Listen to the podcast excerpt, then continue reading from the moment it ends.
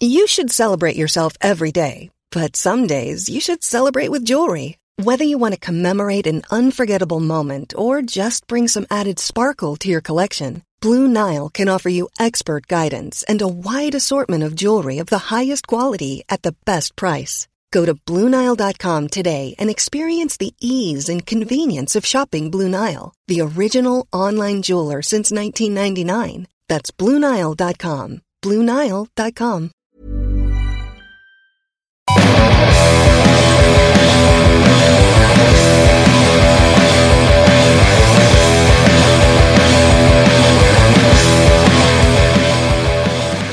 Getting used to this winning lark here now. Semi final of the Cup, out of the bottom three in the small matter of the derby this weekend. Richard Mason from the Northern Echo's here. You started this podcast journey with us, Richard, about a year ago. We definitely need to sort of give you your own little introduction, sort of jingly style. Mm. Or was a bit too Chris Moyles' breakfast show for you? That. I'd, I'd, I'd happily have that. Mm-hmm. But I'm trying to think of um, a little sort of segue about your, your quiet voice because I've kind of ran out of things to say. It doesn't feel right introducing you, not mentioning your quiet voice. We used that uh, Spinal Tap reference last Yeah. last time round, which just died on its You didn't it? About it turning the microphone up to 11. I know. brought it back up again now, which I know. There was people outside booing us and everything. But uh, the legendary Simon Crabtree is joining us on the phone as well. He's going to talk about the, the Fulham game, and we're going to talk to Pete Donaldson from the Football Ramble and Absolute Radio because he's a Newcastle supporter, so he'll give us the Newcastle perspective when we talk about that game a little bit later on. Simon, before we start, Ignacio Scocco. Is there any problems Yeah, with that? Pron- is there any what, problems um, with that pronoun- pronunciation? Because uh, you reprimanded us all um, about Gus Poyet. I'm just wondering Fulham game I'm talking about. Fulham, is that what I said? Yeah. Who did we Do play? have Who did about we Stoke? Fulham? Stoke, Fulham. Yeah, they, these Dear these seem you know mid-table. Well, nobody picked us up on it in here, to be honest. I didn't. No, that's all. I I was know. too busy I concentrating. know. Too busy. Yeah, too busy being unprofessional. Never mind. We're not starting a game. We're just rolling with. We're just rolling with it now. Yeah. With far, with far too fun. Go. We've all got homes to go to. So anyway, I was trying to sort of stitch you up in a little way, there, Crabbers, and you've beat us to it anyway. So Yeah, um, yeah, there you one 0 already. He's Already. uh, I nicely know. sidestepping that one. is, is Ignacio Scocco okay for you though? It'll do for me. I haven't spoken to any uh, very posh southern journalists recently, so Scocco sounds fine to me. Scocco. That's not what Gareth was calling him on Twitter the other day. Drop the S. All a bit rude, wasn't it? That's what it. That's what that South American commentator was calling him. Was that not just his Right. nickname for him? It's a bit of a lazy nickname, isn't it? Well, Really. Cocco. Mind you, if you drop my if, if you drop the B off my last name, I'd be Arca, and then it'd be like Julio. Imagine that, and. Yeah. that would sound more exotic. you wish, right?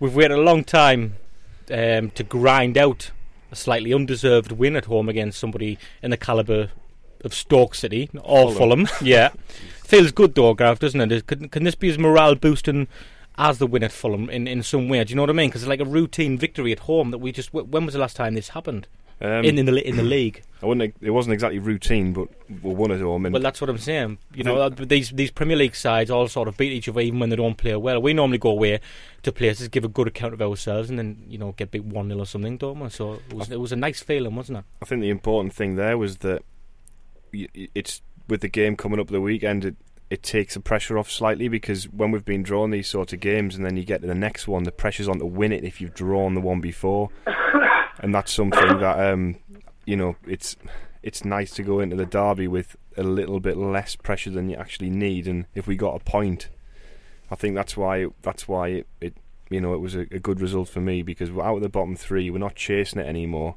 we're fighting to stay out of it, and it just it feels a little bit more positive. Do you think that's huge, Simon? The fact that we're out of the bottom three now, because we've seen we've been saying for ages. Look, w- the way we're playing is good. There's three worse teams than us, but now their league table actually backs that up. That there's three teams below us now. Finally, Yeah, and I, and I think even more importantly as well, we're just three points away from 11th, which is absolutely staggering when you think of where we were. The last time you, you got me on, you put me on the spot and you said, will we stay up? And I said, yes, we definitely will. And you all laughed and, yeah, we're all doomed. But it's not looking, it's not looking too bad now, is it? And I think mentally, we obviously we've we've got the lift in terms of the League Cup final, which is massive. We don't need any any lifting ahead of the game on, on Saturday because that that sorts itself out anyway. But all the time for me with Gus Poyet, we're just seeing just little baby steps, if you like, but all in completely the right direction. You know, he's not getting carried away. He's not running before he can walk. It's just all these little things, just doing things in the right way, which we've we've missed for a long time, I think. And um, this is the latest one, just getting out that bottom three, and you know, if they can just keep it going, just just keep making the minor little improvements. We've seen obviously, what is it, four, the three or four new lads who've come in this last mm. week or so. Um, so yeah, it's all about doing the right thing, but mentally, it doesn't it look on Sky Sports this morning, they said how it must look brilliant for Sunderland fans to look mm. at it. I thought, well, it doesn't look brilliant because we're still there's only three clubs below us in the Premier League, but it, it certainly looks better. Mm-hmm. It's been a big week, Richard, hasn't it? Cup uh, cup final, getting through at the cup final and getting out of the bottom three, and in a, in a way, well, we're going to get on to the Newcastle game later, but in a way, is, is it is a good thing to be going into a game like this? Do you think? I, I, I don't want to I don't want to be all cliched and say that you know form book goes out the window, mm. but it kind of does you know, you cliche. At, yeah, cliche. Cliches, come, cliches stem. You know, they're there for a reason. Yeah. There's normally some truth in them. You know, it's it's eleven men against eleven, but usually between Newcastle and Sunday, it's probably not. It's probably not going to be eleven mm, against eleven full time. Yeah, yeah. but if you look at last season, you know, when Sunderland went Newcastle, having having to win, you know, definitely having to win to, to stand any chance of, of staying up, and they had no momentum behind them, yet they managed to to, to put three past them and, and win comfortably. So I don't know if momentum's ever going to really count in these games, but it can't it can't help but but be a good thing. Um, you know, it's not just been a good week. I think it's been a good a good month for for a Sunderland fan. You know, the two the two legs against Manchester Manchester United, and also kind of building up a little bit of momentum, a bit of a head of steam in, in the league as well. There's a bit of a rubbish question on my behalf because we're supposed to be talking about Newcastle later on, so that segue is awful. We're going to get back to the Stoke game now. um, I want to talk. We were talking when the mics were off here about um, about the the Cattermole role, or what's soon to be the Liam Bridcut role. About who played there last night. Are we in agreement that Ki played there, Gareth? Because we thought Colback might have started the game there, and it looked like Ki sort of ended up there. Um, whoever it was, you know, we we were missing Cattermole there, mm. weren't we? In this, well, it was like a bit of steel, and I think the main thing we missed in the middle of the part last night was just the, there was a lack of a lack of um, I don't know what the word is. Maybe you know confidence on the ball to play the to play the ball when you know when it was on. You know, at times Colback got it in there, and you know you're not talking about he's trying to thread the ball in a small gap. He's got a massive margin of error to play balls into areas, and he kind of turned it down. Larsson was the same. Um, so I think you know Cattermole definitely gives you the steal in the middle of the park, and we missed that. But the, I think the the main failure in the midfield last night was not only that Ki didn't play particularly well, and I think you're right, he did sort of play the holding role for most of the game, um, and you know that you know that's an area the the pitch recently where we've been quite strong in sort of last night. I think in the second half, for a number of reasons, it didn't really work. Do you think it affected him, Richard Ki, not playing there? Because he didn't seem to be his usual sort of joyful self, did he? Swanning around mm. the field, sort of spreading the play effortlessly, and you just wonder if there was something in that because he's. He obviously done that role initially, but he's he's thrived since he's been moved further up, hasn't he? He has done, yeah. I mean, it's it, on, on Wednesday night it was it was more of a, a, a, different kind of game because it was it was very narrow. Both teams were set up in a very narrow formation. Both had five man midfields essentially, which affected the kind of there was a lot of pressure on the likes of Colback, Larsson, and uh, and uh, and their key. And I think I think they were kind of bullied out of playing the natural game. You know, they weren't allowed to play the passes. They weren't allowed to play. You know, the the, the like the through balls that they like to usually do, and the crossfield balls weren't really given that much time to pick out a pass. And a lot of it was born out of panic and you know making safe passes backwards rather than rather than looking forward and, and building on it. Really, I think Simon. Um, one of the most frustrating things um, since Poyet's been is that this central midfield situation hasn't really developed. It's something we call here the sort of revolving door scenario, where one of these yeah. midfielders, back, Larsson, they all come in to play one good game in maybe three, before being replaced by another one, and that's something that hasn't really improved under Poyet because it's still happening every week, isn't it? None of these, you know, take Ki and Cattermole out of the equation. None of these midfielders are just grabbing that grabbing that spot, are they? Yeah, no, I, I think you're absolutely right. Then, but we've seen that a few times, and he's given them the chance, and they haven't done it. And I think he's still trying to find out who his best players are. But and I agree with you completely about Bridcut.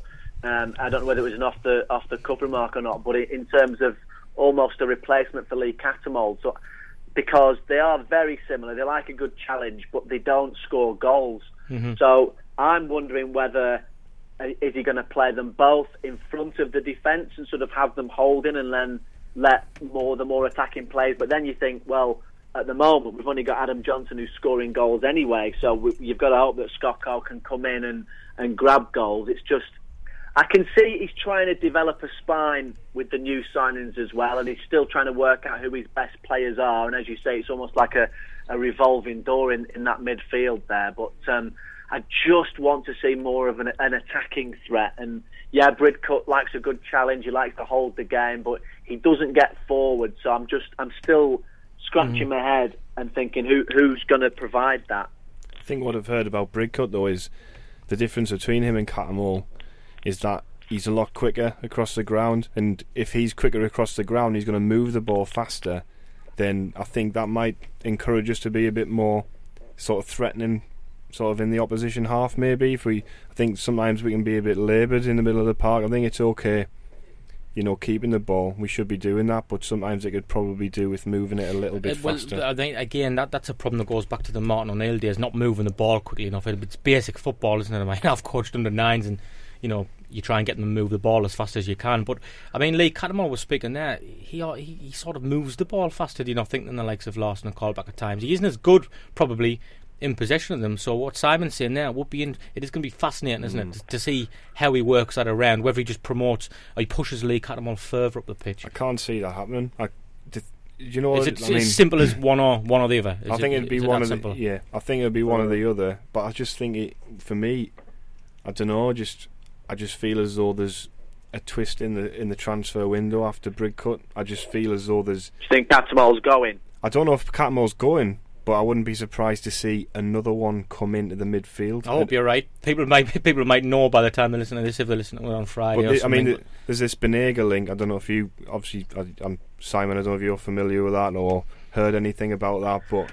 I mean- nothing, nothing concrete that I would want to put on the record to be misquoted in, in days to come. No, go on, arrive, go so. on. no, honestly, I don't know. No, but uh, but uh, as far as Lee Cattermole is concerned, the only reason why I'd said that is because um, I do know that Stoke are sniffing round him. I do know that Mark Hughes is, is really interested in Lee Cattermole. So I was half wondering whether, with Lee Bridcut, uh, Liam Bridcut, sorry, coming in, whether that that might half open the door for Cattermole. I don't know. That's that's as I said, that's just from people that I know at Stoke that that's what I'm hearing. So, and that's my slight concern because I I think he's getting better and better, Cattermole. I think he's he's controlling himself a lot more certainly than than he used to, and I, I'd be sad to see him go. My assumption, Richard, in, in this, I mean, it, like like Crabbers is saying there, it is natural to sort of think that uh, under Poyet's system that Lee Cattermole may be a casualty of that long term. But you would imagine or you would hope that you know he would he would keep him around while Bridcut's untested at this level, at least till the summer, wouldn't you? You would hope so. I mean, Bridcut he hasn't had the best injury record this season either, which is No. something which is something that's a concern. I mean, he could come in get injured straight away. He could come in and cope less than Poyet would hope for. Well, Bright, Brighton's official line this month, um, which coincided with him putting a transfer request in, was that he's injured, and he has had various injuries this season. He's also not had the best of seasons because the new manager's been playing him in a in an advanced role, uh, you know, further further ahead in the midfield. And I think I think if if Bridcut was to come, would would Cattermole necessarily need to leave? I don't know. Could they both play in the team, same team? Well, I think that's a, the conundrum none of us But really it's know. not. It's not just about the team. It's about the squad as well. yeah. And we've seen too many times that you know we've had a lot of games, and all these players can't play all of those games. So there's going to be times when you want to go to change it, and it's good to have options. I think the key the key thing to remember here is that Bridcut is Poyet's man. He's you know he's, he's Blue-eyed boy, yeah, isn't he? He's Yeah. been the number one target, and he's he's brought the best out of Bridcut, and Bridcut's probably given him a lot of, of, of decent results over the years. So it was always going to be the main priority for this window was to get him in as soon as possible at the first opportunity. And if if if that means that Cattermole is going to be a casualty of that, I don't think Poyet will be too worried about because it. he's a bit of a saleable asset, Cattermole as well, isn't he? Mm. Though, because he, he's not, you know, his contract isn't about to run out. You think you'll get a decent price for him, and yes, he's not one you would try and actively sell. But if there's interest there, you know, it's not beyond the realms of possibility that you would sort of let him go, is it? I know I can, I can see why they would make that decision. on the subject of Bridcut, I think as well with the derby at the weekend, and the likelihood is he's going to be available. And a few people have said, "Oh, would you chuck him straight in?" Now, Not a chance. do you not think? But in a, but in a derby game, But in a holding role But- where, you, where you're tr- trying to dictate the play from you- deep. what you've got to remember is the that pressing that Newcastle are going to do. But is that that Poyet is he, he Poyet and, and Bridcut get the impression that they, you know, are you know almost like you know one. You know they know each they know each other so well, and the system's similar to the Brighton system. Could it, it would he not be confident to just drop in and start playing the way that Poyet knows he wants him to play and the way you know he can play? Well, I'd for be, I'd be interested to get people's views on that because I, I'm sort of the opposite of that. I think because it's such an important role, playing in front of the back four, it's a derby game. Newcastle are going to be pressing high up the field. If he makes a mistake early in his first ever Premier League game in a away in a derby, he might not he might not recover from that. How, I'll, I'll go around and ask people how they think. What do you think, Simon? Where are you with that?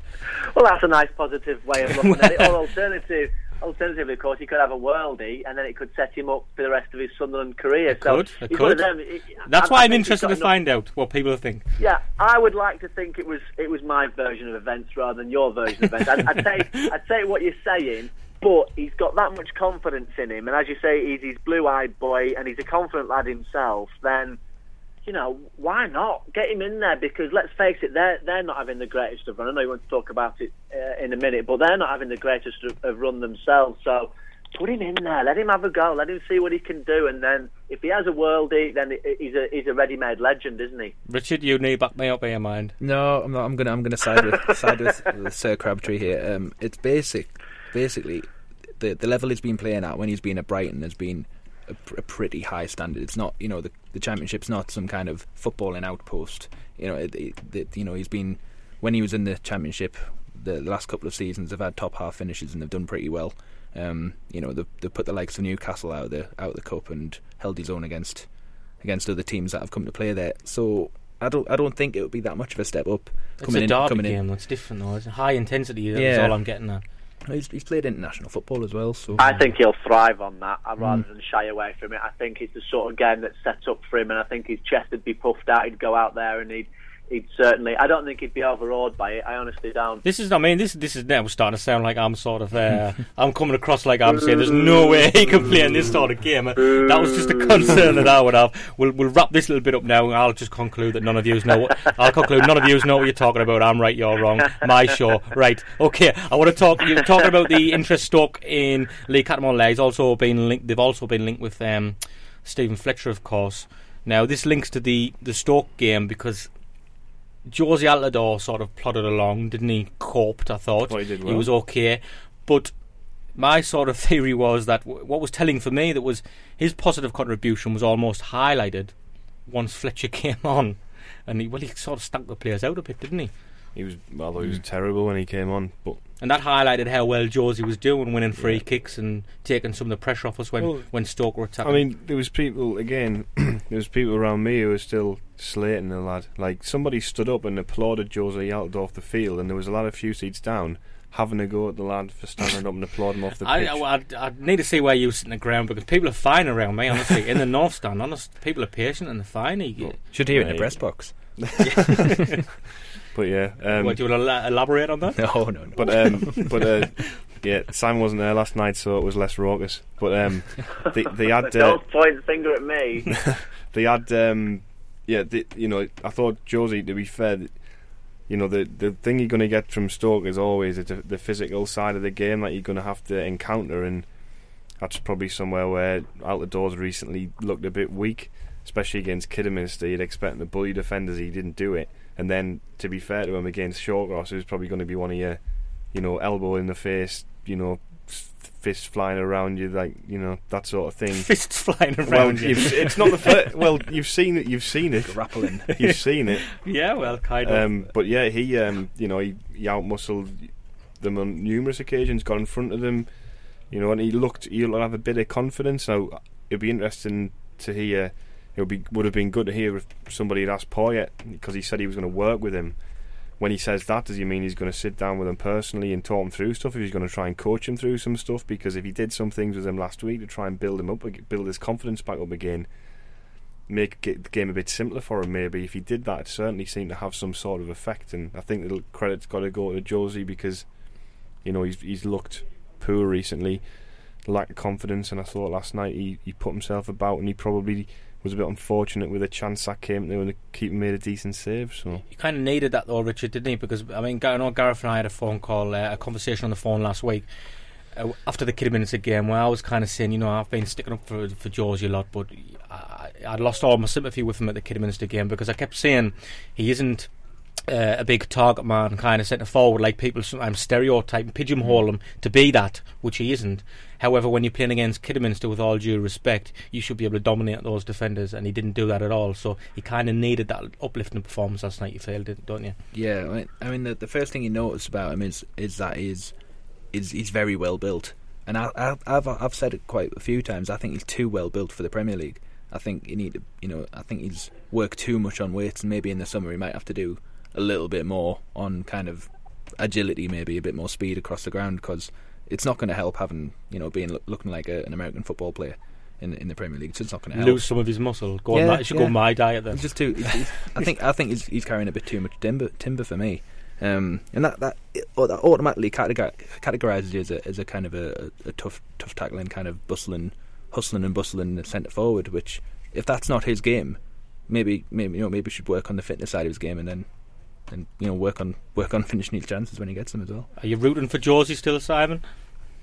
I'm desperate for him to do well. I am honestly, I am. But uh, I mean, he's made more appearances this season than anybody else. So, and and he does he does do a lot of work. But and this is with a heavy heart I say this, we, we need someone to weigh in with at least one or two every now and then. What is it? One in twenty-five that he scored now. Then that goal as well in the, in the League Cup against um, I was going to say Wimbledon and against MK Dons. I'm, I'm desperate for him to do well. I am absolutely desperate. In the same way with Stephen Fletcher, we know.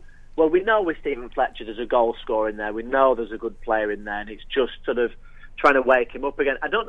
Something changes when he's at the Stadium of Light as well, because most of his of his goals recently have been away from home. The last one he scored at uh, at our place, obviously it, it was against the Mags, wasn't it? But um, since since then, he's he's scored all his others away from home. So something's not quite clicking. So let's hope that this new Argentinian who, who's come in up front can can maybe try and reignite them and and just try and create a spark. Because yeah, I'm desperate for Jozy, but I'm even I am I'm running out of.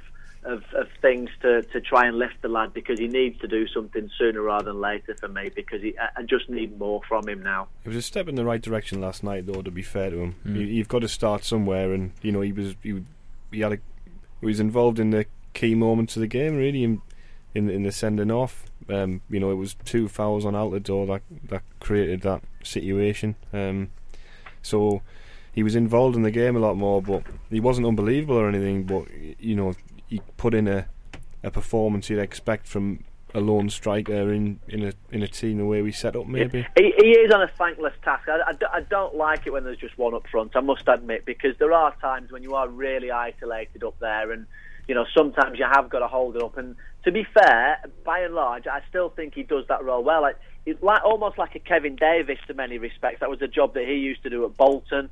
Know, he, he wasn't a prolific goal scorer by any stretch of the imagination, but he could hold it up well, and he would pull defenders out of positions. It was all the dirty, horrible work that you wouldn't appreciate it because it's the goal scorer that gets the glory, isn't it? And and he can do that, but I've just got to the point now where, you know, brilliant. If if he does all that and he does all the hard work, great. But I just, for me, I just need something more now from him because one goal in 25 for a striker isn't isn't enough. It certainly isn't. Gareth, you talked about the, the free kick that he got there when the Stoke player um, got sent, uh, Nzonzi, wasn't it? Got Yeah. sent off. Um, um, I've lost my train of thought now. You wanted to slag off Mark Hughes, didn't you? Yes, I did. That's well done. You've, you've, you've, re- you've rescued me there. Simon rescued us earlier on from the from the Fulham thing, and now you've just rescued me there. Um, talking about a player sent off, was anything was anything more satisfying than say Mark Hughes squirm in that um in that post match? Is that him crying in the I background? don't know what's happening. what's happening. was anything more satisfying than seeing him squirm? You know, calmer, calm as a bitch and all that with a with a Wes Brown red card. Gareth, you can answer me if you I, I thought you were talking to Simon. No. Sorry. I No, thought this is a good Simon as well. I was podcast. waiting for his answer. Yeah, this is a good podcast, isn't it? Um, very pro, very yeah, pro. Um, yeah, um, I, uh, yeah, I, I thought last. To be honest, I just thought he was a he's a bozo, really. I think bozo? that's how I would describe him. Bringing that word back He into just, the yeah, I am. He, he just I don't understand his point. The point. Gen- what, what is the point of Mark What Hughes? is the point of Mark Hughes? That and that that would be. Did you enjoy I'd that, take though, it. Discuss. Richard, Richard, though? You got to enjoy that, don't you? I Because, think- because of the party, the part, the part he had to play, the part he had to play in the uh, Wes Brown. Yeah, cinema. I mean, he he came out last night. I, I didn't get to use the quotes in the story, but he said that he domin- that that Stoke dominated the game with eleven men, and even more so with ten. Um, I'd, I'd like I'd like to see the statistics that, that back that up. It'd be an interesting point. But Do you know what the, the most bizarre comment I think I've ever heard from any manager was that, and it was last night when he said, and we've had Di Canio here, so it's quite an achievement from Mark Hughes. He said, um, what was it? The the team who deserved to win the game weren't allowed to win the game. Uh, what? What? Uh, but anyway, move. At least he didn't. should At least he didn't get sent off this time. And Hoy's caught in the air like he did against Newcastle. Yeah. That was funny. That was funny. But Like- anyway, Yeah. we've slagged off Mark Hughes enough now. hmm And we're gonna we're gonna come back. He's, and- he's got curly hair as well. That's better than having no hair like me. Right, we're gonna when we come back, we are gonna talk about New, the Newcastle game.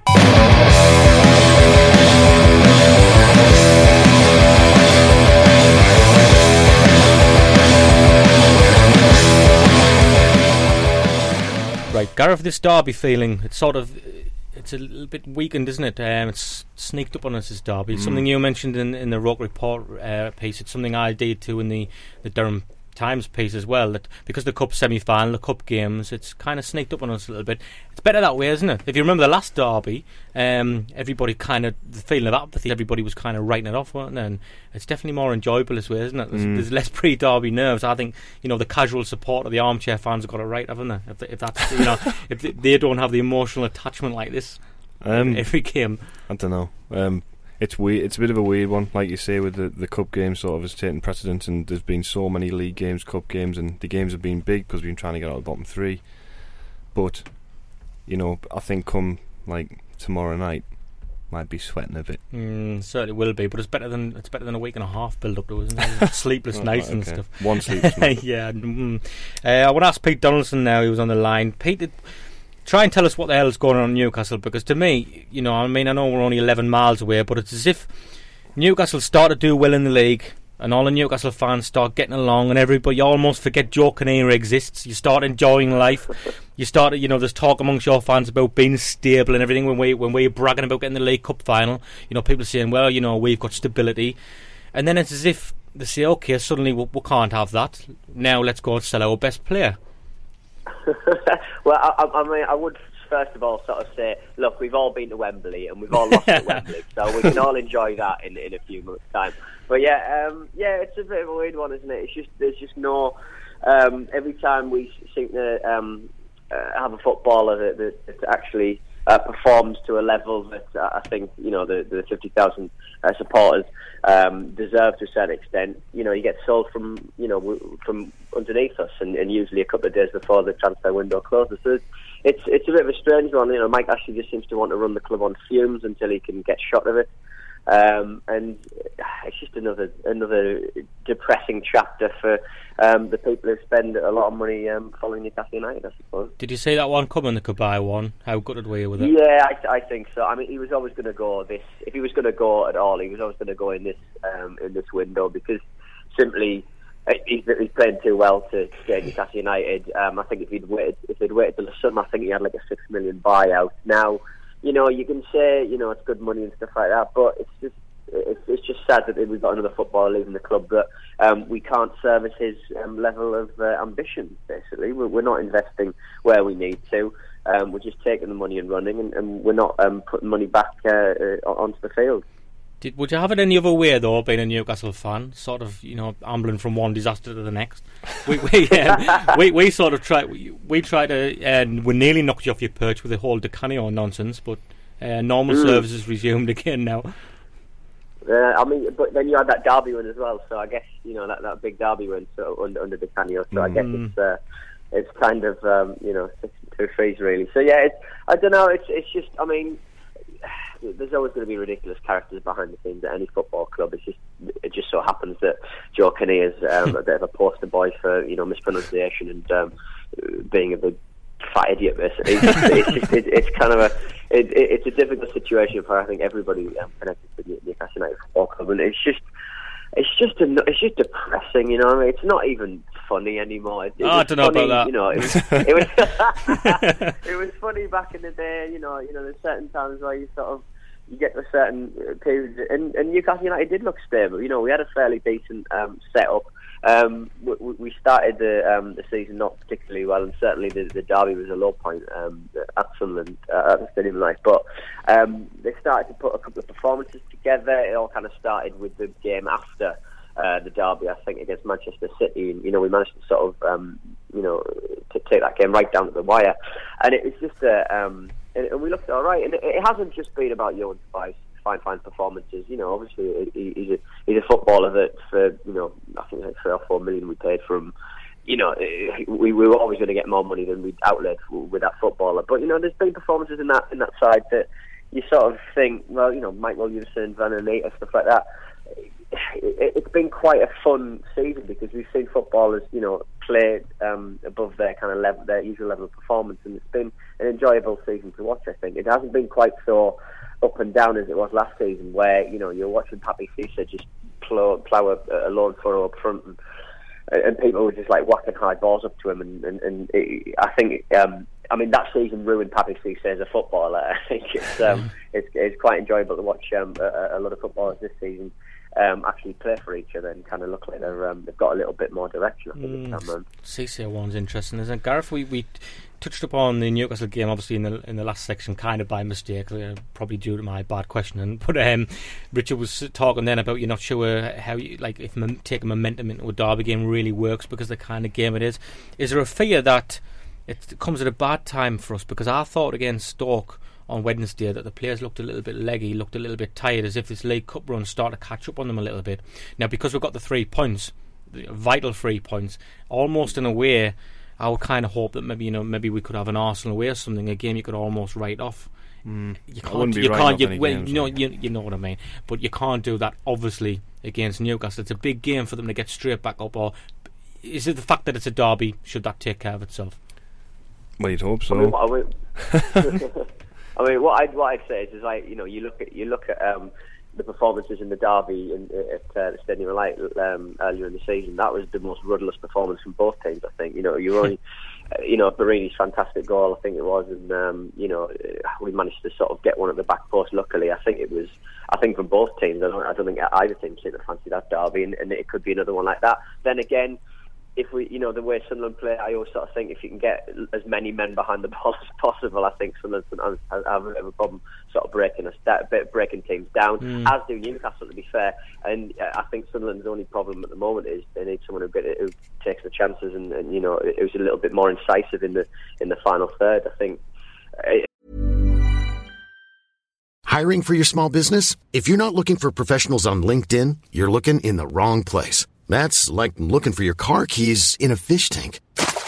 LinkedIn helps you hire professionals you can't find anywhere else, even those who aren't actively searching for a new job but might be open to the perfect role. In a given month, over 70% of LinkedIn users don't even visit other leading job sites. So start looking in the right place. With LinkedIn, you can hire professionals like a professional. Post your free job on linkedin.com slash people today. Mom deserves the best, and there's no better place to shop for Mother's Day than Whole Foods Market. They're your destination for unbeatable savings, from premium gifts to show-stopping flowers and irresistible desserts. Start by saving 33% with Prime on all body care and candles. Then get a 15-stem bunch of tulips for just $9.99 each with Prime. Round out Mom's menu with festive rosé, irresistible berry chantilly cake, and more special treats. Come celebrate Mother's Day at Whole Foods Market. There, is there any movement in the in the transfer window, um, Sunderland side of things, or? Well, we brought in um, obviously we brought in Scott Scocco from yeah, yeah. Um, looks like Bridcut's coming in today, so they might both be available. But I think it's yeah. interesting that you know.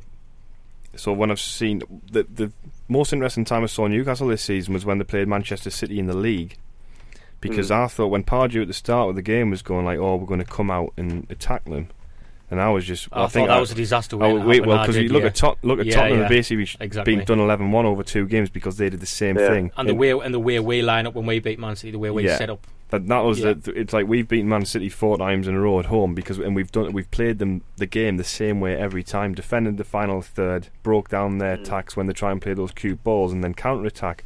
I'm just thinking, do you think Newcastle are going to come out at us? I mean, because I think we'll probably just sit in and try and sort of start slowly, play out from the back like we normally do. It would suit Sunderland better if Newcastle come at us. I think we, we've we've established that in recent weeks, haven't we? That we prefer to play teams who come out and have a Yeah. little go. I mean, Pete's just touched on the point there. Sunderland struggle to break teams Yeah, who put ten men behind the ball. Newcastle aren't going to do that, Pete. Surely though.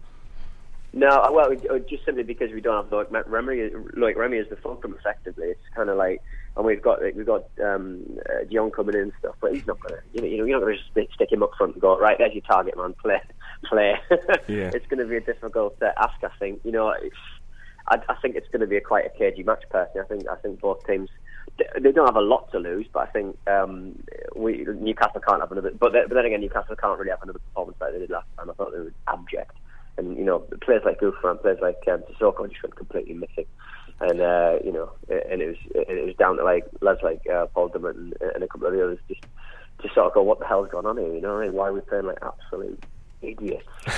uh, I, ju- I just, I just, I, to be honest, I just want a, a good football match. I want people to just, I just want two teams that attack each other a little bit and, and actually look like they're interested in scoring a goal. And of course, I don't want anyone bringing any polytechnics into the stadium. So.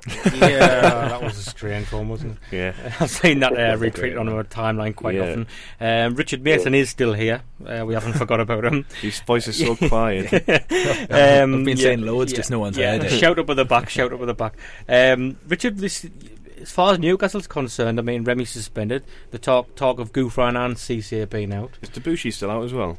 I um, I don't know. I think Debuchy might be back now. Yeah, Debuchy's I think, uh, back. I think the only ones who've out are um, are Cisse and um, Gouffran, the talk uh, of today. Good, fr- good friends out. I oh, is it okay? It's different. out, Okay, Yeah, I think. um, and uh, I think Coloccini, Um, who we've we got have. Coloccini's out as well. Yeah.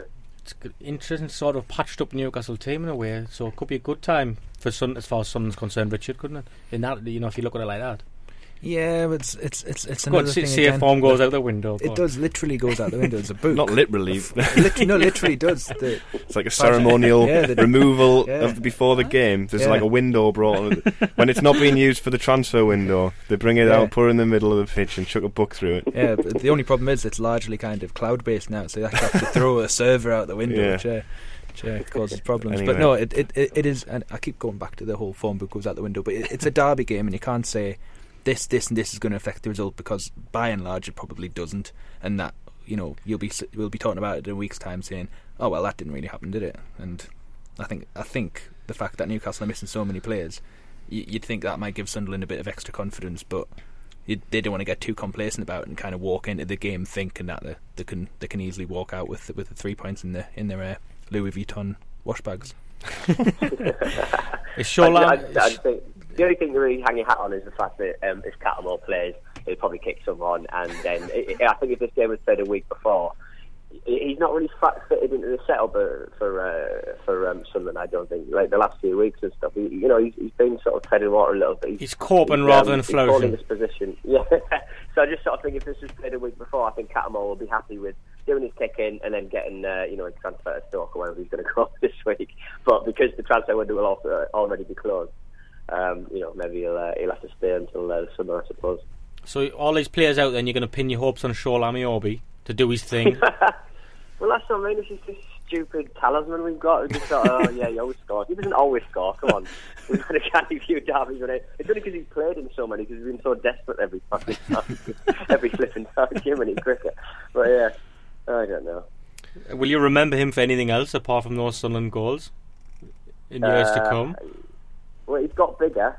Well, you remember from his from his uh, from his fine um, post-match press conferences, where his sort of a ridiculously deep voice.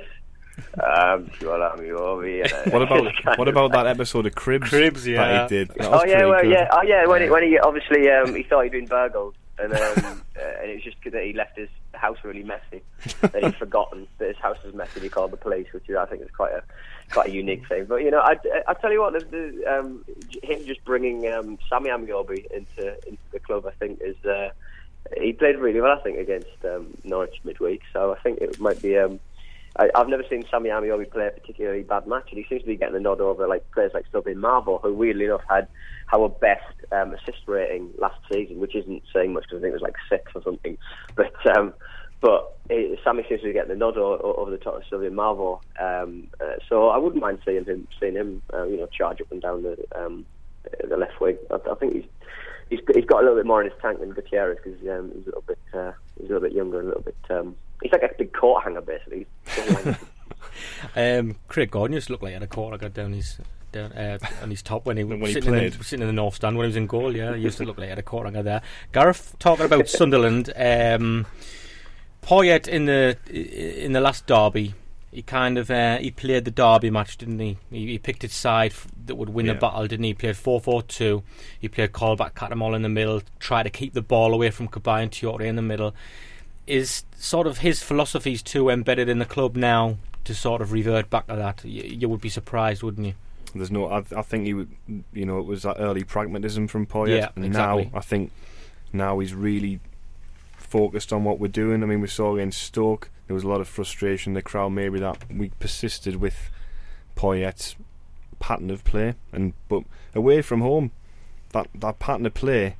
And because teams come and do it to us sometimes when, when we haven't been able to match them in that department, we saw a lot of time under O'Neill where teams have come and just kept the ball. It's frustrating. Like it's really frustrating for home support. And if if Sunderland can go maybe first 10, 15 minutes of the derby, just settle it down, that slow possession, get the fullbacks forward, knock balls in behind, try and win some corners, some free kicks, just settle it down early doors. I think you know there'll be a lot of frustration at St James's It's Park. almost like a team talk, this isn't it? Yeah, you know what's going to happen though. We'll say all this, and it's going to be a cultured game, and everyone's going to play very disciplined. Then, then you know, two minutes in, Cheick Tioté and Lee Cattermole are going to have like a fist fight in the centre circle. Yeah, that might be a good. Actually, be. better than the derby. Yeah, this time people don't hold back and you know just let it happen, and yeah. then they'll probably hug afterwards, and everything will be fine with the world. Yeah, Richard, do you think that unbeaten, un, unbeaten sort of records have an effect mentally? I mean, Sunderland are what, probably haven't lost in the last five derby games. Do you think? Do you think stuff like that makes a difference or not? It- it's Um, clearly it's clearly bothering Pardew, isn't it? Yeah, well, it would certainly give. It, it, you know, it's it's it's wrong for Sunderland to get kind of complacent, and get a bit cocky about it, but it, it will kind of that that'll play on on Pardew's mind, and it'll play on the on on the ex- established players at Newcastle that have had you know had like five or six or more derbies under the belt. You're looking at Ameobi, looking at Stephen Taylor. It is going to play on their mind, and each time it comes about, it's going to become more important to get a result. And, and the more they don't get a result, the, the angrier they're going to get. What What are your thoughts on Pardew, Pete?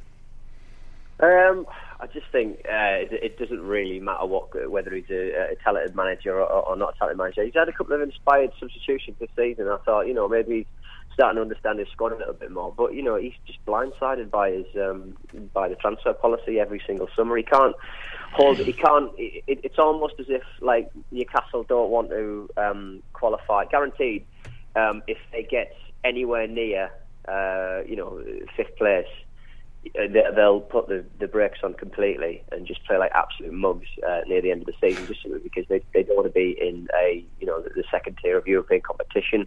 Um, you know, for, for better or worse, Swansea are feeling the effect of that this season. I think it just it, he's just been um, blindsided by the people who, who, are, who are above him and stuff, and it's just it, it's it's really really quite sad to see um, a, a manager who can't who can't do the full job effectively. He's, he's constantly having to sort of deal with um, pressures above, and and um, you know they're never going to sign anybody that's the finished article. So he's constantly working on these players and polishing these, you know, slightly rough diamonds for. Um, only for them to be taken away in uh, you know two seasons time. So you can't really build anything at Newcastle. I think it's a, I think it would be folly for him to think that uh, this, this was um, a long term job from him.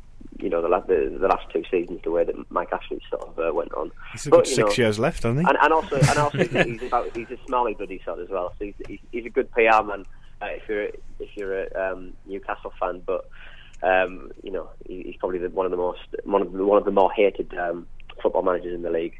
Mm, I think he's got many Maras, has he? No. But um, imagine, Gareth, a ma- imagine a managerial dream team of Sam Allardyce and, and Alan Pardew. well, they've both in the same dugout. But like, I, I, I quite like the idea of being an unlikable Newcastle side because you know Newcastle's kind of we suspect uh, um, kind of um, subsequent sort of chairmen have constantly kind of taken advantage of that kind of Newcastle Bobby Robson feel good blarney that um, we peddle every single ti every single season. You know, you know, this for the fans, this is for the fans. I quite like the idea of us being an unlikable team because you know, as long as we have some decent results going along with it. I hate being like you know everybody else's um, second favourite team and stuff like that. It's just all crap. It really is just nonsense. Mm, nothing wrong with a bit siege mentality every now and again. Gareth, Yeah, before exactly. before we move on, Gareth, I just want to say, did did you see notice the Twitter comment on somebody not um, commented before they listened to the podcast pre Man U and said that we sort of said it would be nice if a ex Man United player scored Last in the last minute, yeah. and it, we it was Phil Bardi. So that's two weeks in a row. We've been vindicated like that because before Fulham we were saying Adam Johnson would play, he would he would have an important role. We'd go, Fulham would come at us, we'd take advantage, we'd win that game. We were right there. We were right about the ex Man U player scoring. So it would be a good time now to sort of predict Tim Krul throwing the ball into his own net or something like that. If we're going to make a three, if we're going to make a three weeks in a row, This is Yeah. this is only good if you actually put money on it, though. It's, like, it's not. It's not well, no, no. If it comes, if it, if it comes into fruition on the pitch, that's that's the best reward. Don't be so. Don't do a negative one like Krul's going to chuck one in. Do one like Scott. That's Scott not Rowe. negative. How It is that well, negative? I know, but do one like Scocco's going to come on and smash one in. Okay, from well, I'll let 30 you. I'll yards let or you something do like it. that. Let's it can do be on, that. it can be on you. Imagine if Scocco came on and smashed one into the top corner from 30 yards in the last minute. of, Mm. of Newcastle's net, not not Sunderland. Yeah, yeah. You know, Not like a the- Kevin Ball, like tackle clarify off the that. bar. The amount of own goals that have been flying in this season. Yeah, Mm. but yeah. But final thoughts, maybe Pete, on the uh, on you know the outcome of the game. Maybe how do you think it's going to go? And, and a specific prediction, score prediction. Okay, I, I think I think it is going to be quite cagey. You know, I'd say we can all sort of sit around and talk, and then you know you go out, you, you watch the match, and it's just like you know nobody's bloody interested. That's, you know, that's the most appalling thing about the whole thing. Uh, certainly, the, before the last derby, I was like, oh, fancy us here. I thought I thought we played okay in the run up to um, that particular match, and that didn't, you know, And we had the- the one players just point. weren't interested, so it could be anything. Uh, I would probably go for a. I'm going to go for a one-all draw. Gareth, I was going to go for a one-all as well for the good of the equine community. the equine community. Richard, There's no horses this time. It's going to be just robots, Rob, cyborgs. Um, I'm going to say uh, n- two-two. we got there in the end. don't make that noise ever yeah, again. so we're gonna we're gonna all score draws all round. and I think one one as well. I just think that I don't think that either set of players would think a draw would be the worst result in the world, and if it starts getting in the last twenty minutes, because I, I thought the game at the stadium, both teams looked like they settled for a point, Mm. kind of at that point, and then obviously Borini scores a beauty, and you can't sort of compensate for that, can you? And it could be. I think. I think. Borini out wide. I think. Yeah, I think it'll take something like that to win the game, and I think it might qu- could quite end up as a as a score draw.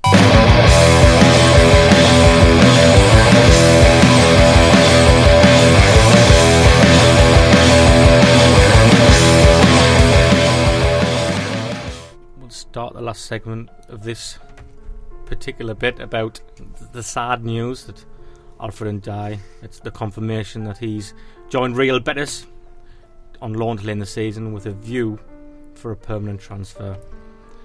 Gareth, just on a on a scale of one to ten, how heartbroken are you? Eleven. it's tough day Have, for have you got, everyone. have you got an outgoing message for Alf? Just you know, we'll we'll never forget you.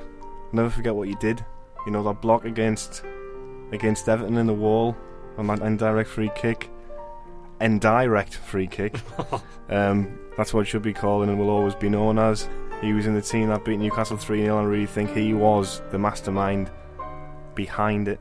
It wasn't Di Canio, That, that it cross, was N'Diaye. that That cross ball. for Fletcher. that, that crossfield ball that went out for a throw-in. Oh, He took out a fan. No, that cross for Fletcher on his debut against Wigan with his left foot. You know, that shot he dragged wide in his debut against yeah, West I was going to mention that. This shot he dragged wide against Reading, he wasn't that good, was he? And the confused look on his face after every that when the camera zoomed in. Just his face. he always looked so confused. yeah, he was he just didn't know what was happening around him. a great man. Alfred, we'll never forget you. on a slightly less, on a slightly lower key. Um, Diakite has left it as well. Well, put the music back on. Mix the music back. in. KC and the Sunshine Band. yeah, exactly. Walking on sunshine gonna, It's gonna back. come in. Okay, now. No, I don't think for- no. That doesn't. Remember when that isn't Neely gave the ball away in the middle of the box against Crystal Palace, and O'Shea did the same thing later and gave away a Mm. penalty. Remember against Cardiff when he was awful. Yeah, enough of that. Okay. Move on to a different player who would care about another ki- player who might care about going might be Giaccherini. He's somebody who has been linked away um, with Parma et al. Another other Italian clubs. His agent keeps coming out and saying he's not going anywhere. Yeah. It's interesting though because The time scale left, I'd be surprised if that one, if, if anything happened there. deadline day just you know deadline day is all, one of those things where I think Sunderland are in the market for more players. I know they've got Bridcut. Um, the Banega link is quite seems to be quite a strong one, even though it's died down. Um, and you just kind of think if there were like there was a few stories this week about oh would it be Banega, will it be you know would it be um, Banega or Bridcut? You know, Banega and Bridcut are very different players. It, surely it wouldn't be either or. Um, No, I was surprised when I read that. yeah, and uh, you just yeah. kind of think if the if there's a firm interest in the type of player that Banega is, and there's a firm interest in Ince if he came to meet the club. I mean, that's an interesting one as well because Ince would have been one where they'd either have to convert Borini or Ki to a permanent transfer in January or buy Ince outright in January. So if you're looking to spend at least six million pounds on a player, which is what it would be, at least six million pounds, because that's how much Ki Ki's will probably end up coming for if he does five six million. That that's not in that you don't just go and spend willy nilly five six million Mm. quid. Alonso as well. It'd be interesting to see how much he would cost if you want to make that It- one. I wouldn't. I doubt it would be. I'll bet you that would be a couple of million. But but you- Alonso would be irrelevant because it's British loans. That's what I'm talking about. No, but. I'm so I've, I've meaning the money spent. That's all. Yeah. You know, if you because accumulatively like you say, yeah, because end of the when you season. when you're going into the, into the future and, and strengthening your team, like you say, if if if some of those some of that is just making loan deals permanent, that can dip into your budget quite a lot, Yeah. can't it? But you just feel that if they're looking at these players, are they're in the market for them, and are there going to be players going out of the club to make funds available to get these players in, or is the money available to add to the squad? And I just think maybe Giaccherini's one of these players where if there is genuine interest in Italy and someone's willing to give us back the money we've paid for him, and he'll probably be one of the highest earners, you're hmm. basically just recycling that transfer. You get the six six and a half million quid back, you spend it straight away again, and you give somebody the wages that Giaccherini's on, because Giaccherini you just can't really see where he fits in the team. There's no place for him. He's like he's he's, he's probably going to become a worse situation than Sessegnon. I would say in the sense that we haven't got nowhere for him. Um, it's just not worked. Um, and if we can bring a better qual- a, a player of equal quality, I'm not saying he hasn't got good quality, Giaccherini, because he does. But somebody of equal quality would fit in the system. Then I think there's deals to be done. I Jack just a, a victim of the system, Richard. I think I think so. Yeah. Um, it, I, I never I never ever saw. I, I think we were talking about this during the during the live pod. Um, whenever that was, what September, August, August, September. August before Um, the Southampton game, it was. Yeah, and it was. I, I didn't know that whether there was a place from then, and whether you know is is is his position out on the wing? Is it in the centre? Would would he ever get the chance to do it? Probably not. Um, he is probably at the moment Sunderland's luxury player. Is a luxury Mm. player. They're, they're carrying him really, and, and he, he he will be one of the biggest But he's, earners. he's not. Prob- he's probably on form, not doing enough to justify the target of being luxury because he's not Mm. producing the the goods. Yeah, he'll be up. He'll be up there with the biggest earners, and I know. That, I know that financial fair play is a concern. Um, in, certainly in terms of January recruitment, um, I think that probably explains the N'Diaye exit, Diakite going out. They'll need to free up some more money just in order to, to bring the players that they get they're bringing in. Um, so if they can. If you know, if someone wants to come in for Giaccherini, um, you know, by the time we're saying this, it's probably, probably Not a happening. moot point. but, but if if they can do that, that would free up a, a, a sizable Mm. chunk of, of finance there. Well, I mean, it gets my vote because every you know everybody knows how I feel about getting a, a creative centre midfielder. And I mean, if you can imagine, for example, we had Bridcut sitting Ki with another sort of creative midfielder, that would change the whole dynamics if it was of, of our side, wouldn't it? But Ki Bridcut and save as a Banega. So it's just just use Banega as Mhm, an example. If it was Ki Bridcut and Banega, you've got balance. Three different kinds of players who are going to be capable of playing in that three and offer different things. Um, With Johnson coming into form Johnson as well, com- Borini as yeah. well, playing well. Borini's been excellent since that Chelsea Cup game. So Mm. Um, Scott or is going to come in and score Yeah. there's always been feeling that, that Sunderland have been kind of lumbered with Giaccherini.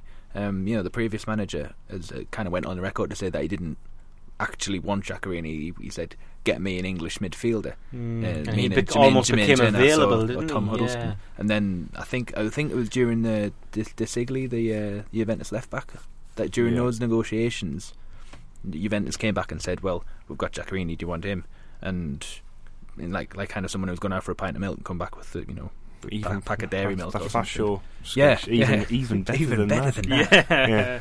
Uh, I think I think that's what's happening, and, and the last manager was lumbered with Giaccherini, which is it's not a bad position to be in, but it, he, he has been kind of the elephant in the room somewhat, Mm, very very small a elephant. very very small kind yeah, of dainty Dum- elephant. Dumbo, if you will. But we're talking about um, players who could be going out again. You know, depending on when people are listening to this. Um, Sky Sports announced Thursday um, that Phil Bardsley was subject to an offer for Fulham. Can anybody, first of all, see? I'll have to get that music out Yeah. again now. Can any, well, went. first, well, this this is amazing, mate, and this this is the the Phil Bardsley section of the show, which we have every week, the Phil Bardsley Weekly.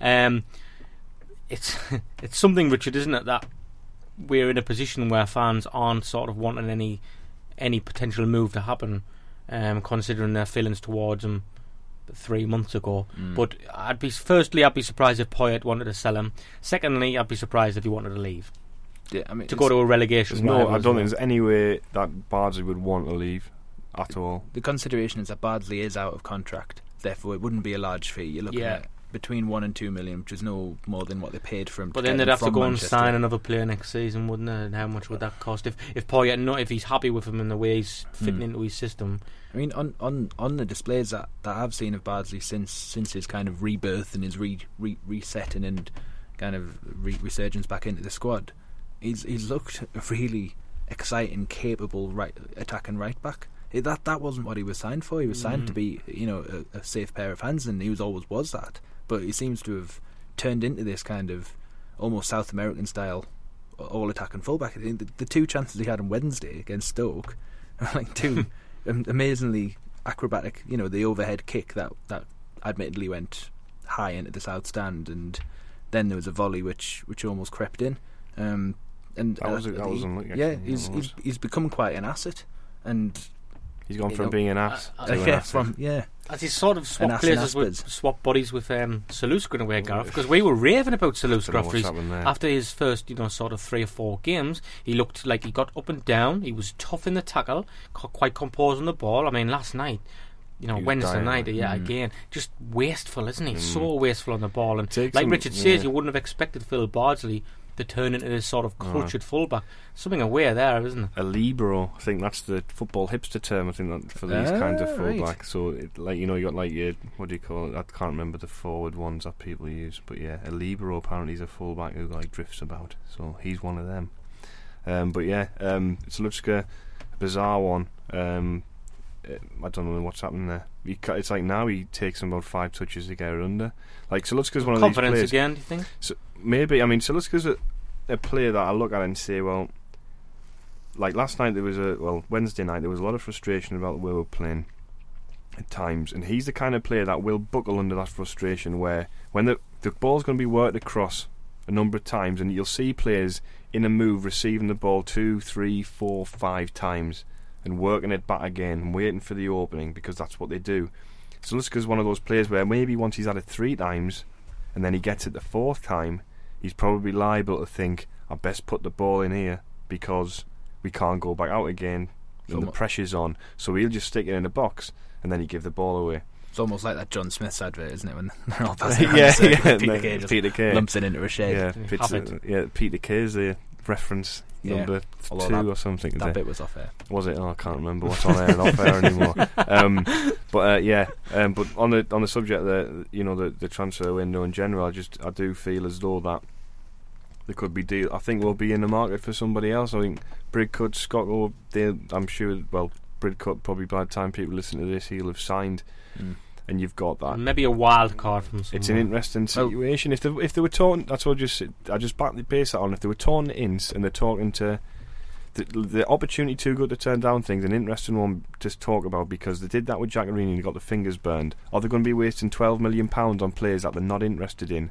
Was the interest with Tom Ince genuine, Richard? Do you think? Or was it? I don't know whether it was just kind of a keep keeping the keeping the hand. Do you in, think he's just ringing Yeah. clubs and turning up and saying, "Can I come Well, and speak?" I don't think he will speak to you?" be. Paul Ince will be ringing. I mean, I seen I just seen the Yeah, report. quite I seen the headline yesterday Yeah. that said um, Hull um, and Stoke pull out for Tom Ince. Now I didn't read the article Yeah. because it kind I didn't want it to shatter my illusion that Paul Ince was sitting there and he said to Steve Bruce and Mark Hughes respectively, "What's your sort of tactical plan? How are you going to Mm. implement Tom into the side?" And then just get like a blank face. In, Mm. in response to that from both of those managers, I didn't want to shatter that illusion, so I didn't read the report. So, Crystal Palace, I think, isn't it, by the sounds of it? I think having having watched having watched teams in the championship for quite quite a few seasons, he's he's become one of those players that people outside people who don't watch the championship kind of go, oh, he's he's the boy. It's, it's often like a J- Jason Koumas a few seasons ago. Yeah. Oh, he's great. When A you, match when you, of when the you day watch him, player. yeah, yeah, like you- Larsson. like to and You watch him and you Mm. think actually, and I've seen him a couple of times against against Middlesbrough, and he's he's not looked the part. He's he's been he's been well shackled by by perfectly like kind of competent Seb Larsson's the ultimate match of the day player. Mm. Like, Yeah, the the yeah, amount of people who come to, come to me, like, like sort of fans of other clubs, and say "La- Larsson's a good player, isn't he? Because on match of the day, you'll see him assist a goal, or you'll see him do one good pass or whatever, and then Mm. it makes him look like a good player. And that's probably why Cattermole gets bad press as well, because Mm. he's somebody you can't appreciate on the telly when you're not there live. I think Malbranque was one of those players where he did so so many good things, but in, in a highlights package, it just it it was insignificant. Yeah. come away and think like you watch Malbranque in the game and think he was man of the match, and then you'd see on the highlights and he'd just be anonymous in the highlights. But anyway, it sort of drifted there. But Yeah, well, well, Um, I mean, the point that you were making about about there being will there be an extra player? There's there's been a name mentioned that that hasn't been mentioned tonight so far, which is Will Buckley, who is also Yeah. at Brighton. Um, he's a Newcastle fan, but stick with us on oh, this you one. threw that curveball. I didn't know Well, that. the, he's, Boo. he's, he scored against Newcastle in the in the cup tie a couple of seasons ago, and um, yeah, it did. and he, Well, unless he unless he took his top up and revealed a Sunderland crest tattooed on his chest, that just isn't good enough. so so that, that that that's an element, and he's he's quite a, a, a decent player. He's a quite a range. Went quiet on that one a bit, didn't it? Because he started the, the transfer window bidding for them both, didn't he? And then Mm. the, the Buckley Yeah. one kind of died. The link died down a little bit. Yeah, It's, uh, it's this what it's like the positions, the two positions that you think, but I think they might look to strengthen if they can get somebody and ship some people out. Whether it's Fletcher, Giaccherini, Catlin will go out to generate the funds because now Wickham's back and out the door, and you've got to Scocco and you've got Borini, um, who play as forwards. Um, if they lost Fletcher and they lost Cattermole and they lost Giaccherini and brought in 20 million quid, Mm. You've got 20 million quid to spend now on two players. A wide forward, I, I would say, it would be in that 4 2 3 1 that they play. A wide forward and uh, and and an attacking central midfielder. I think I think if there's going to be any more movement on transfer deadline day, it's going to be domestic movement. It's not it's not going to be Europe, pan European or even pan international. I think it's going to be domestic. It's going to be the last minute ones. It's going to Yeah. be a player that is magically become available at the last minute. Hopefully, people aren't sitting listening, shouting at us now, saying, "No, we, You're let, wrong." we let him go." Yeah, oh, you you Yeah. fools! You don't know what you're We let talking about. Cattermole, You look a bit yeah. silly now, They don't like- you? sold the yeah. whole squad. Yeah. Well, like Cattermole, Giaccherini, and Fletcher leave and didn't replace them. That's what will probably happen. And then everyone will be going, I can't believe we did that. Meltdown Central. It will be, yeah. Mm, okay, well, again, a derby match and well, what comes to it? Unbeaten in five or something, isn't it? Unbeaten. Well, I think we lost 2 of 13, and one of those was the second leg of the Cup. No, no which against, like against, New- against oh, Newcastle. against Newcastle. yeah. Generally, sorry, I'm getting carried away because Yeah. we never get beaten anymore. um, I I'd probably jinx it now, because that's how Mm. the world works. Um, no, uh, I. But, yeah, we've got a good chance, but we, be- we need to do the plug thing for the live podcast because we haven't done it. God, I was just waiting for you to take centre stage. Yeah, so um, we're doing another live podcast. We um, so uh, it's at the same place last time, the ISIS um, in on Sussex Road, in Sunderland. Um, it's on the twenty seventh um, of February, which is Thursday night, um, which will be a. It's the Thursday before the cup final, so it's going to be like a bit of a you know cup final, pre-cup final celebration-y type event. Special. And it's also, I guess, technically pretty much our first birthday, so there might be cake. Who knows? I might go to Tesco and get one of those cakes, print it with a badge on the cake. That would be quite good. Or wouldn't it? Alfie and Die Cake. Alfred and Die cake and a Presented by cake. Alfred and Di. That would be pretty good, actually. Maybe We'll I'll have a word with it. yeah. If he's out of the team, it better get him back over. But um, the guests um, are confirmed as um, Gordon Armstrong. That seems appropriate, uh, considering we beat Chelsea in the quarter final of this cup competition. And Ki nearly replicated Armstrong's header from the reverse angle, didn't he? In that semi, in that quarter final, in the in the uh, extra time. You don't remember that? God, you're going for some tedious links. Um, yeah, yeah, that's what we do when we think about these things. Um, and Chris Young from the Sunderland Echo and Martin McFadden from A Love Supreme are going to be on the panel, and we'll just it'll be the same as last time. So it was. You want to get along and listen to people Yeah, talk yeah. about football, and then the second half we'll let you write Yeah. your questions down during the first half, and we'll, But, get the uh, guests to answer them in the It's second half. it's three pounds a ticket, um, and you can get that at, at the moment. They're available online at wegottickets.com. You go on there, search for the search for it, and you'll find it easy enough. And if you follow us on Twitter, we'll be promoted on there. It'll be on you know all the usual podcast spiel when we release it. Um, and yeah, uh, the money um, will be going to the Foundation of Light this time. And that's that, that's that. I've, I've That's dragged that that. out quite a long time. That's didn't I? fine. It's all the information's there. We upgraded the guest this this for this one, didn't we? Upgraded. Yeah. Hmm. I hope the other, I hope, whoa. Oh yeah. Oh, oh, you meant Richard. Oh yeah. I thought you were having a dig at Martin and uh, No, no, no. Yeah. no, no. I was just because present company, you know. I just like a little bit of a gag. I've been I've been benched. I feel like No. Giaccherini. Yeah. But you, you got a round of applause with one of, with one of your answers there last you time. did do a very you did do impressive. a funny, didn't you? Yeah. Mm. He'd, First he'd, time. yeah, he'd been he'd been waiting for it. Like he'd, he wrote the joke down ages before in preparation for it. Yeah, I'm just gonna boo everyone else when I go. Yeah, that's why You're not allowed in. It's like it's like Bob Monkhouse. He's got like a book of jokes for like after the things. It's like oh, they'll dole that one out. That's Yeah. actually true. I was only joking about the upgraded guests in case Graham Madison or Martin Smith right there. Uh, listen to this. That was just a joke No, because they won't listen Richard's here. Got better things to do. I know, but you know, you get gra- you get grasses on Twitter. Two for one, two for one Grass curry night, innit? Aye. Yeah. Gra- aye, it is. Aye, he likes curry, Curry Thursday night. night. Right, it is. Yeah. On that note, Curry Club. on that note, we have all got homes to go to. So, I guess you know you can guess what the tone of the show is going to be like next week, dictated by the result at St James's Park. Let's hope it all goes to plan, people. See you next week. Over and out.